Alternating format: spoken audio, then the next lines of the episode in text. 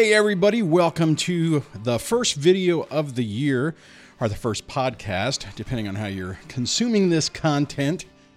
Today, I want to talk about getting to the other side of this. This is one of those topics that needs to be addressed a lot because we always have new people coming into this, and this is the hardest part about this. You know, excuse me, even thinking that there's a way to get to the other side, because most of the time you feel like there just isn't a way through it. So, anyways, let me just turn this down a little bit.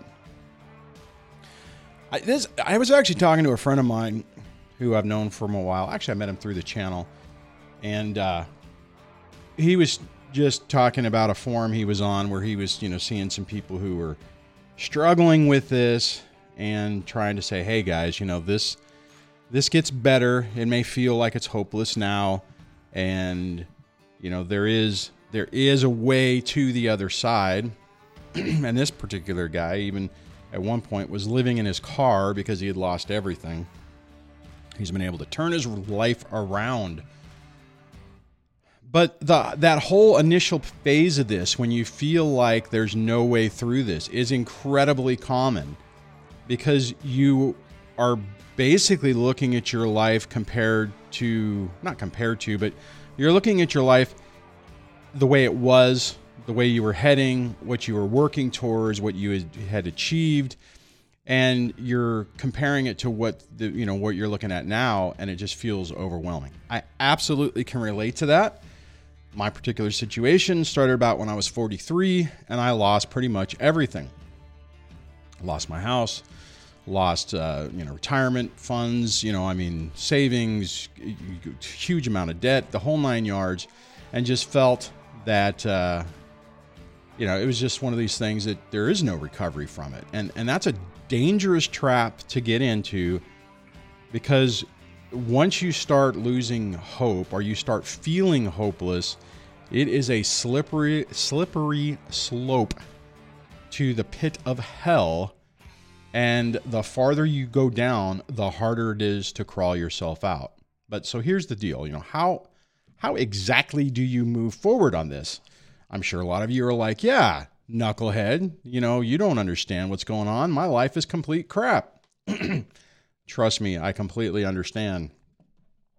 Watch my older content. You can see some of my earlier stuff uh, where I was talking more about about the early days of this. But I'm just going to try to go through this and, and just kind of consolidate some of the stuff from most of my videos into this one, and hopefully it will hopefully it will resonate with you and give you a little bit of of uh, clarity and hope. The first thing on this is acceptance.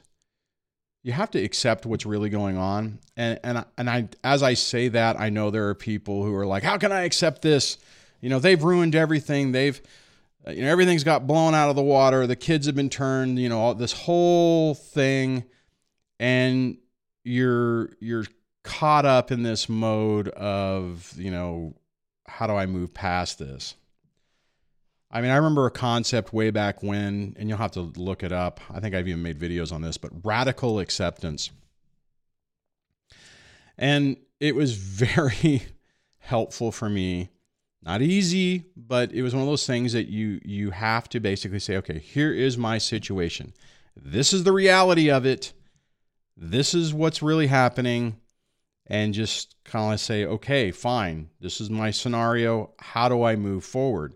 Problem is, a lot of times, whenever you start thinking about that, you're like, well, how the hell do I move forward? You know, everything is, you're constantly reminded about, about everything that's happened. I think the first critical step on this is rebaselining your life. You've, if you've watched some of my older content, you probably have heard me talk about this. And the reason is, is because this is super, super, super critical. Until you basically take your finger and hit the big reset button, you are going to be trapped and not and just spinning your wheels, not making any progress. Now, I say that as somebody who felt like I was spinning my wheels for a couple of years, you know, just doing nothing, not moving anywhere, just idling and not able to to move forward. rebaselining my life and saying, okay, you know what? I cannot continue to to compare my life from yesterday or compare my life to what the ex is doing and how much they've gotten away with. At some point you have to say, okay, you know, I have to I have to hit the reset. I have to rebaseline my life, figure out where the hell I'm at, and figure out how do I get from here at the bottom and start crawling my way back up. That is not easy. When you're looking at a life that you've built and it's just obliterated, you know, just blown apart at the seams, it's really hard to stop focusing on the anger and bitterness of what this whole scenario has caused and to be able to say, okay, you know what? I have to, if I do not do anything different, I am destined to just basically continue to live in this this mindset and just trapped. And and the, the reality is is the longer we the longer we do this, the longer you do this, the longer it takes to really take your life back. And until you do this, you are effectively giving your ex more power over your emotions and your mental state than they absolutely they than they than they deserve. They don't deserve it. They don't deserve the power. And their whole goal is going to be to try to basically pull you into the pit of hell. Crawl your ass out of it, you know, and whiz whiz on them on the way out, you know? I mean, it's just one of those things where you have to at some point realize that you're beating your head against the wall, you're not making any progress, and say, okay, I'm going to pick me to, to focus my life on and start making changes and start trying to basically find a pathway through this. Here's the thing, and this took me a while to do because I wanted justice. I wanted uh, consequences. I wanted the ex to feel some of the pain, any of the pain that I was feeling. So I would argue every effing point to try to show when she was wrong. I would try to convince everybody, you know, of the scenario. I was I was even one of those people that if you had bumped into me during that time, I would immediately start telling you my life story about what happened and how messed up it was. Part of that was even to try to get some validation for someone to say, "Holy crap, that happened," or to to to give you either to to basically say, "Wow, I always thought she was psycho," and I did get a few people to say that. Uh, or, or people just to say, you know, well, that doesn't make any sense. You know, you must be blowing it out of proportion. You you were just trying to like understand the reality that you were in and try to make some uh, some sense of it. At some point, hopefully soon, you realize that you're beating your head against the wall and it's not doing anything for you. You know, if you find yourself talking to somebody and then it's spinning you out of control and you're spending the next week in an emotional downturn because you ran into someone and they told you information about how great the ex is doing. All right. I even had one point where somebody was like, Well, your ex is super hot. I wish I could have got with her. I'm like, Good luck, dude. And that knucklehead was married to someone else. I'm like, You know, she's nuts. Do whatever you want. That's what I'm thinking. Anyways, you gotta shift your focus to something different that is more important for you, for you getting your life back. To me, that is focusing on a way to instill peace into your life. Now, I completely understand that if you are in the early stages of this, you can be thinking to yourself, well, how can there ever be peace? I've lost everything. I'm living in my car. I have no money. I have, you know, I mean, I'm getting brutalized by child support and alimony, whatever the case may be.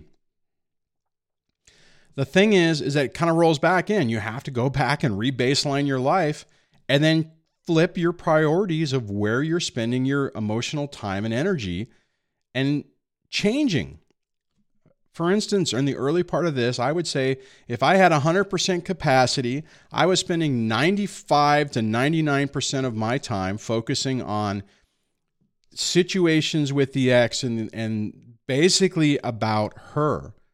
And it finally got to the point where I'm like, oh my freaking God, how long am I going to be spending thinking about this person that all I want to do is get away from?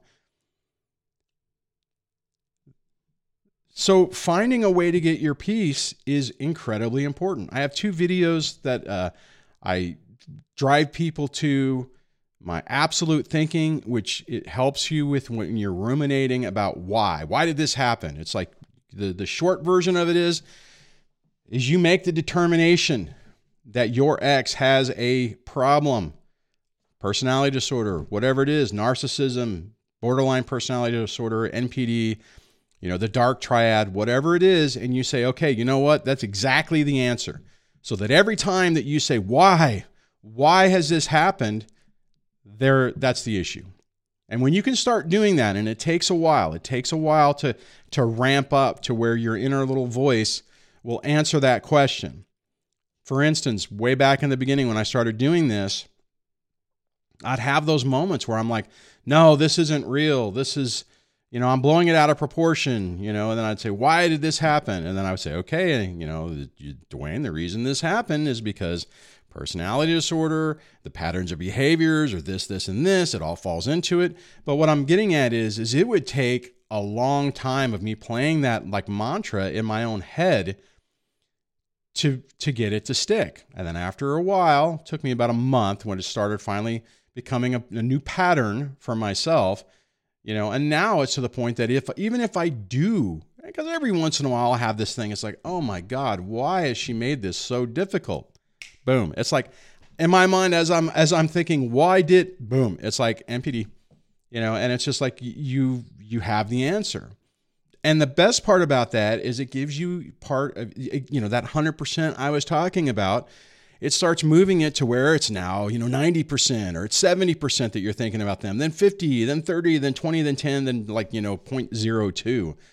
And all that capacity that you had then that you now have to focus on rebuilding your life.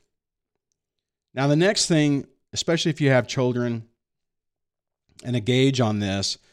Now, I get that sometimes the parental alienation is really strong and your relationship with your child has degraded. But I have coached a lot of people who aren't in that boat and they in that boat. They have a strong relationship with their ch- their child. The ex has been unable to peel that back and they lose sight of it and they're so fixated and focused on what the ex is doing, what they're getting away with, you know, the accountability that's not happening. How people aren't how, aren't how people are not easy for me to say questioning them on what they're doing. Find your own peace. Work on your relationship with your kid. If you have a good relation solid relationship, just you want to maintain that if, like in my situation, I was degrading that. So my relationship with my kids was slowly sliding off the cliff. And I had to stop that and readdress how I was interacting with them to, to build on that relationship and make it strong, which I was able to do.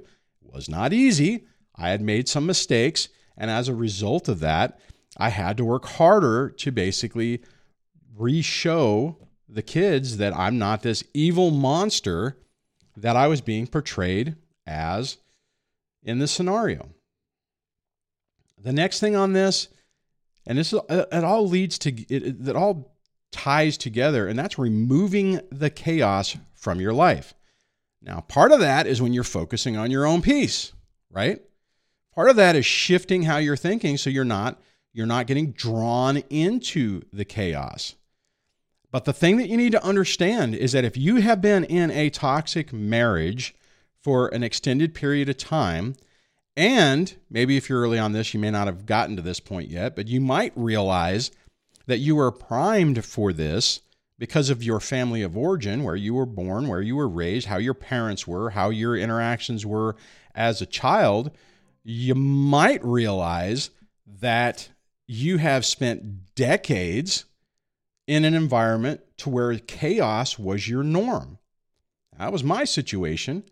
I mean, I as I started peeling back the onion on this, I started to realize, holy hell, no wonder I ended up in this because I was dealing with childhood wounds, I was dealing with trauma, and all I ended up doing was replicating my childhood with this person I ended up marrying to try to resolve that and and we have a tendency to pick the worst possible person to prove to ourselves that we're lovable and it blows up in our face. I'm kind of joking about this, but I mean, this is a reality. So understand that you might find yourself looking for chaos. Even if things calm down, you might be like, "Oh my god, I need, you know, where where's the chaos?" And that's normal. It sucks, but it's normal. So if that's happening to you, understand that as you're focusing on what's important, you're focusing on your own peace, you're focusing on your relationship with your kids, excuse me, you're working to remove that chaos. And, and part of that is re- obviously dealing with your ex. And it's realizing that you more than likely have probably allowed toxic people into your environment and into your life that are not helping you.